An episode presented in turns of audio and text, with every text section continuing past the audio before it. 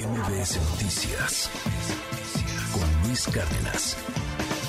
El día de ayer eh, se reunieron en una primera fase varios de los aspirantes presidenciales de la oposición.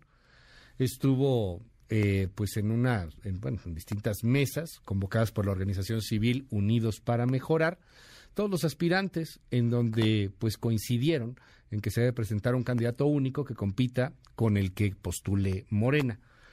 Tengo en la línea telefónica a Enrique de la Madrid. Gracias, Enrique, por tomar esta llamada. ¿Cómo estás? Muy buenos días. Luis, muy buenos días. Gracias a ti y saludos a ti al auditorio. ¿Cómo les fue ayer? Cuéntanos. A ver, yo creo que muy bien. Es un ejercicio pues inédito, es inusual, no había ocurrido hasta donde yo supiera antes.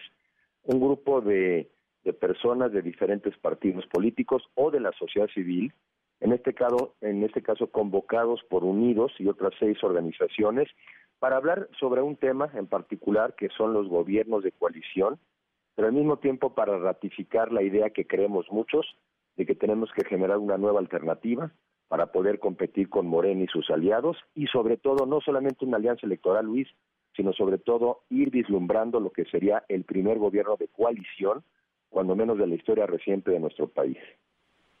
Eh, no se ve que el camino sea nada, nada sencillo, Enrique. No parece que tengan mucha compatibilidad o que tengan mucha empatía con una gigantesca parte de la población. Ayer pues se habló de eso, se habló de votos, se habló de uniones, se habló de elecciones. Poco se habla de lo que le preocupa al ciudadano común, poco se habla de que te matan en todos lados, poco se habla de que hay miseria, poco se habla de la falta de oportunidades. De eso como que no hablan mucho. Bueno, sí hablamos porque al final del día lo que reconocemos todos es que como vamos, vamos muy mal, como tú bien señalas. Fíjate, hoy tenemos una economía más pequeña que la de al inicio de la administración. Y muchos dicen, bueno, fue el COVID, que no te has enterado que hubo COVID. Y digo, no, sí, pero también hubo COVID en Colombia y ha crecido 14% el mismo periodo que México creció cero. Como bien señalas, todos los días homicidios y este país está fuera de control. Zonas tomadas completas por el crimen organizado una inflación, sobre todo en la canasta básica, muy alta. Por eso estamos hablando y construyendo una nueva alternativa, porque este país no aguanta más como va. Y eso es lo que está implícito en la reunión también de ayer. Pero lo que hicimos también es sobre un primer tema que no es fácil de entender, pero que yo estoy convencido que es la única alternativa que tenemos los mexicanos si queremos parar este deterioro que es de todos los días. Estuve en Chiapas este fin de semana, yo fui director de la financiera rural y otra institución que echan a perder, porque lo que tocan echan a perder, ahora es la institución que, que también otorgaba crédito al campo. Y se va dejando a todos los sectores de la economía abandonados. Entonces, no, si hablamos de eso. También le recordamos ayer, Luis, que en las elecciones del 21 ya hubo más votos por la oposición que por el gobierno en turno, 23 millones contra 21. Entonces, no, implícitamente en la conversación, claro que estamos hablando de eso, de que este país no aguanta más y sigue como va. Eh, dime algo, ¿se van a poner de acuerdo en alguna manera para elegir candidato? De verdad, te, lo digo con respeto, Enrique, pero desde fuera, o sea, eh, ustedes en sus círculos se sienten muy avanzados y, dan estos datos que se escuchan una y otra y otra vez, desde fuera se ven atrasadísimos, o sea, la 4T tiene ya tres corcholatas básicas, parece que una es la que va a ser definida, estoy de acuerdo en que violan la ley, estoy de acuerdo en lo que tú quieras, pero en la práctica ahí está ya eh, pues eh, puesta el mantel para el 2024. ¿Ustedes ya se pusieron siquiera de acuerdo en cómo van a escoger un candidato, Enrique? Pues qué peligroso decir eso que en la práctica, porque en la práctica yo veo el, país tomado por el narco, en la práctica veo al país verdaderamente destrozado. E y en la práctica no ves que están atrasados y no ves que la, oposición no, pinta y no ves que la 4T les gana en todas las encuestas. No, no, no nos gana a nosotros, Luis, le gana a los mexicanos usando recursos públicos sin ton ni son, tirando el dinero en dos bocas, tirando el dinero en Tren Maya pero por eso sí, sí estamos trabajando para que precisamente en alianza con la sociedad podamos ponerle un dique a esta resistencia. Lo estamos haciendo conforme a la ley y además lo vamos a hacer como un ejercicio que va a acabar llamando mucho la atención. Ayer es el primero de ellos, que es que nosotros sí nos vamos a poner de acuerdo. Somos partidos políticos diferentes de origen, nos estamos poniendo de acuerdo con la sociedad. Es más complejo eso que esperar el dedazo del presidente, sí, sí es más complejo, pero al final del día es la única que tenemos, la única salida que tenemos como país para construir un mucho mejor país, porque no se trata simplemente de llegar y ganar y hacer lo que hicieron ellos, un pésimo gobierno, no, se trata de llegar y hacer el mejor gobierno posible, porque no va a haber tiempo que perder. Hay que reponer el sistema educativo, hay que restituir el tema de salud, hay que poner el país en orden, hay que volverlo a vincular con el mundo internacional, hay que hacer que la economía crezca. Entonces, no, vamos bien. Yo sé que la gente siente que vamos lento, entre otras cosas, porque están desesperados. Y si están desesperados, quiere decir que entonces no están tan contentos. Yo si les digo, ah, ¿estás desesperado? Pues será por algo. Y no porque estén desesperados cambiamos la fecha de la elección, pues que es junio del año que entra. Pero el ejercicio de ayer, Luis, creo que es muy importante porque lo que ratificamos es que sí nos vamos a poner de acuerdo, y que sobre todo tenemos que ir con la sociedad. Yo creo que es lo que le, le, le de relevante, pero escucho, y sí, sí escucho, la gente está desesperada. La gente, que, la gente, Enrique, te lo digo con respeto, la gente que no está con el gobierno de la República, la gente que no es López Obradorista, está desesperada, por supuesto, pero también hay una gran cantidad de gente López Obradorista. Hay una gran cantidad de gente que siente que el PRI le falló, que el PAN le robó, que el PRD nunca llegó absolutamente a nada. ¿Qué les dices a todos ellos? ¿Qué les dices a todos los que dicen, ay, en serio, ahora ya vas a regresar y ya no va a haber estafa maestra, ¿verdad? Ahora sí ya va a regresar el PRI y ya no nos va a robar. Ahora sí va a regresar el PAN y va a arreglar el problema del narco, porque lo hizo muy bien cuando estaba Calderón. ¿Qué les dices a ellos que francamente no confían en ustedes, Enrique? Bueno, no confían en muchos, de los mexicanos, Luis, ya no confían en nadie, porque efectivamente muchos votaron en contra de los gobiernos anteriores sintieron que este gobierno les iba a funcionar y se sienten traicionados. Y tiene razón, es todo un reto. Lo que tiene uno que reconocer, por lo menos esa es mi posición, es que tiene uno que reconocer que hay cosas que hicimos mal y otras que francamente fuimos muy tolerantes. Pero reconocer los errores, eso no hay la menor duda, yo así lo hago. Pero también reconocer las oportunidades y que estas no se nos pueden ir otra vez. Y yo sí veo un mundo lleno de oportunidades con la oportunidad de ir a traer inversiones que están en China y que debieran estar en México, con la posibilidad de acelerar la transformación, de salirnos de las energías fósiles y meternos a las renovables, con la oportunidad para los jóvenes el día de hoy de hacer una economía digital con acceso a Internet, con reponer algunas de las instituciones que sí servían, sí sirven las instituciones, por ejemplo, que apoyan al campo para que haya asistencia técnica, financiamiento, sí sirve que busquemos una economía que crezca para que los jóvenes tengan empleos cada vez mejor pagados. Sí sirve tener un sistema de salud donde te atendían. Y esas no son palabras mías. Así como hay mucha gente muy enojada y tiene razón, también en mis recorridos la gente me decía, antes te recibían en los hospitales. Yo le digo, antes sí, sí, antes sí.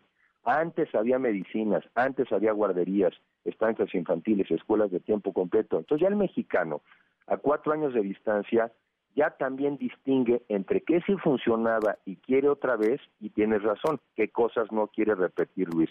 Nos hemos vuelto un poco ya más sofisticados. Ya sabemos qué del pasado sí funcionaba y queremos, y también sabemos qué no. Y nada, dialogar, escuchar, oír a la gente es la única alternativa, y eso es la política, y por lo menos eso es lo que hago yo todos los días, Luis, para tratar de construir un mucho mejor país, que creo que nos lo merecemos, pero sobre todo los mexicanos que se han quedado atrás. Nos dicen aquí en el WhatsApp, por ejemplo, eh, al menos tienen alguna manera de poder eh, definir a su candidato. Dicen aquí qué corcholatas podrían ser las finalistas, aunque sea. Aquí no hay corcholatas. Aquí no, a ver, me parece hasta despectivo. No, aquí no andamos corcholatas ni son desechables los envases. Bueno, ¿qué suspirantes, Enrique? ¿Qué aspirantes, qué soñadores podrían ser los que llegan al final? Pues los has visto, los has visto y están, digamos, a los ojos de la gente. ¿Pero de los 13? No, bueno, por eso, la gente, mira, la gente es la que, yo como lo veo es que la gente es la que al final del día tiene que discernir, tiene que escoger, y la gente poco a poco va cerrando. Yo a veces hasta sugiero, vayan diciendo, vayan diciendo quién no. Muchas veces en la vida es más fácil empezar con el que no. Entonces, bueno, pues ahí hay diferentes personas que hemos alzado la mano y que la gente vaya diciendo, mira, ese no, no lo veo competitivo, o no me gustan los antecedentes, o no le veo posibilidades, ese no. Pero, de, pero sí hay opciones, ¿eh? Y sí tenemos de dónde escoger, pero lo más relevante, la sociedad tiene que entender, y yo creo que ya lo hizo la gran mayoría, que la decisión está en sus manos. Qué curioso que me digas que la sociedad es la que tiene que entender y no son los políticos los que tienen que entender a la sociedad. Te lo digo porque me llama la atención, por ejemplo, este comentario. Tenemos lo que tenemos justamente gracias a ellos, a su mal desempeño, a las tranzas. Ellos son la culpa de que tengamos a López Obrador. Ellos son la culpa de que hoy tengamos esta cuarta transformación. Lo único que saben hacer es atacarse, entrar en la polarización. Francamente, a mí no me dan esperanza. Pues mira, no, no coincido, ¿eh? ¿en qué sentido? Los dos nos tenemos que escuchar, pero cuando yo digo que la sociedad, te voy a decir a qué me refiero. A que la sociedad, por definición, es la mayoría de la gente, la mayoría. Y esa gente, que soy yo también soy miembro de la sociedad, somos los que tenemos que ir eh, discerniendo y diciendo precisamente lo que digo. Dentro de las opciones que hay, ¿cuál es aquella que se acerca más a acompañarme a donde yo quiero llegar? ¿Cuál se acerca más a ese país que me imagino? ¿Cuál se acerca más a este vivir en democracia y en libertad? ¿Cuál se acerca más por su perfil, por su experiencia, a llevarnos a un México desarrollado? Pero yo sí creo que es una sociedad más participativa y más activa, la que tiene que también tomar el control. A eso me refiero. Y también, claro que me refiero a que los partidos políticos tienen la obligación de escuchar y de enarbolar las causas de la ciudadanía, porque pues eso es de lo que se trata la política, de escuchar a la gente y de tratar de hacer planteamientos y soluciones. Pero ayer, por ejemplo, nos entregaron un documento, Luis, que se refiere también, son creo que 12, 32 y como 300 propuestas para los diferentes planteamientos del país. ¿Quién lo entregó? La sociedad. ¿Quién hizo esas propuestas? La sociedad. ¿Qué nos toca a algunos que ahora somos aspirantes? Leerlo, estudiarlo. A eso me refiero con ¿No te suena que, en este punto la sociedad es como el pueblo? O sea, como que son elementos en donde quién sabe quién sea la sociedad específicamente y quién tú eres de la sociedad, Luis, tú eres de la sociedad, tío, para que no, no nos hagamos bolas. Tú eres de la sociedad, yo también. Ahí estamos, somos ciudadanos. Sí, sí, sí, pero la sociedad te lo entregó quién? O sea, ¿quién hizo esos documentos? o sea, la sociedad, una parte de la sociedad que está representada por estas organizaciones, pero no es esa la sociedad en pues, general, Enrique. Pues la sociedad, pues es que hay de todo, Luis. Obviamente hay una parte de ciudadanos que, que son más eh, politizados, que se involucran más, que pueden organizarse, que convocan a otros ciudadanos, que tienen especializaciones, que escuchan a la gente. Sí, pues, pues, sí, así es todo. Pero ese grupo de la sociedad civil está tomando un rol activo. Mira, ese grupo, o muchos de hoy que nos convocaron ayer, Unidos y otras seis organizaciones, fueron los que también jugaron un, un papel fundamental para decirle a los partidos políticos los queremos juntos y queremos que hagan una alianza. Se han jugado un papel muy importante y ayer son los que nos convocan a estos debates, no fueron los partidos políticos. Y ayer nos entregan este documento. Yo soy un convencido de que tenemos que ser ciudadanos de tiempo completo.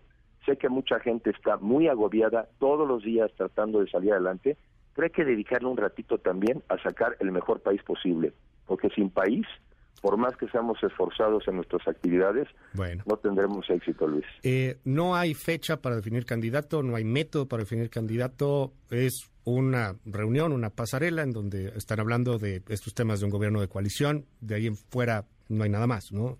¿Hay pues es bastante, Luis, y le entiendo uno de las cosas y le quiero echar ganas a entender, sí puedo uno ver que estamos eh, construyendo. Dentro de ese bastante no hay una manera de saber cuándo habrá candidato, cómo lo Yo creo que pasando, pasando Luis, lo que sería eh, las elecciones del Estado de México y Coahuila, porque en el Estado de México se juega el equivalente a unos siete u ocho estados de la República, o sea, es muy relevante, pasando esas elecciones, pero en paralelo estamos haciendo estas reuniones. En paralelo, cada uno de nosotros está viajando por el país y escuchando, porque es la política, y en paralelo estamos conversando y vamos a definir cuál es el método. Y de eso se trata y además yo muy agradecido de que nos des el espacio para explicar algo que se ve complejo, pero que al final día es la única salida que tenemos en México si queremos parar este deterioro. Pues mucha suerte. Gracias, Enrique de la Madrid. Luis, un abrazo, gracias, buen día. Va de vuelta. MBS Noticias con Luis Cárdenas.